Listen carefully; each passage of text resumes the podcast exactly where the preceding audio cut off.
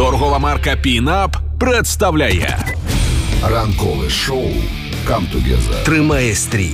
Робимо позначки безпосередньо в музичній історії. Рок-календар на радіо Рокс. 8 година і 14 хвилин, 28 лютого 2024 року. І рок-календар сьогодні відзначає двох іменинників. Е, перший е, в 1942 році народилася легенда. Справжня легенда. Засновник гурту The Rolling Stones Брайан Джонс. Pleased to meet you. Hope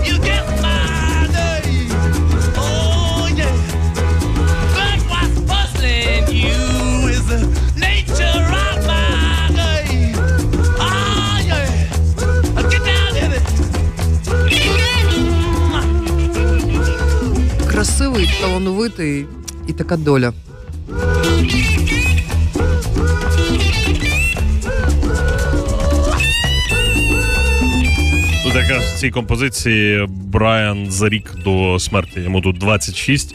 А в змалечку, до речі, він був таким досить непослідовним. І е, можливо, це навіть зіграло йому в плюс, тому що спочатку він долучився до того, щоб е, грати на саксофоні. Йому не сподобалось. Він закинув, і в результаті так до нього і прийшла гітара, на якій вже е, Брайан ну, повністю відігрався, опанував її дуже дуже добре. Ну і ще там десяток інструментів Ну, він окрім. використовував, так що молодець. От е, теж е, е, казав от Кіт Річардс, наприклад, що саме Джонсу спала на думку назва саме Rolling Stones. Це, це назва однієї з пісень Маді Уотерса.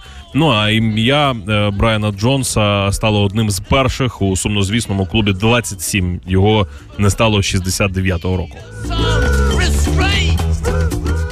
Ну і ще сьогодні. Великий. В 1948 році народився британський клавішник, що досить довго працював в Black Sabbath. Це Джеф Ніколс.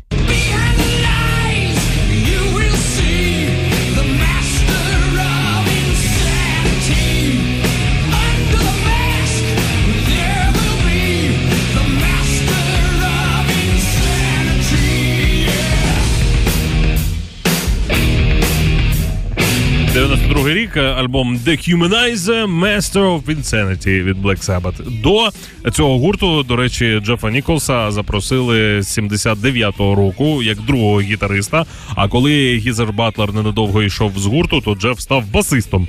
Той повернувся, Ніколс перейшов на клавіші, і от під час шоу. Е, Sabbath клавішник не часто з'являвся на сцені, там за рідкими винятками грав за сценою. Ну а також брав участь у написанні текстів пісень. Не стало музиканта, на жаль, у 2017 році. Рок-календар. Ранкове шоу «Come Together» Тримає стрій. на радіо Рокс. партнер проекту Пінап.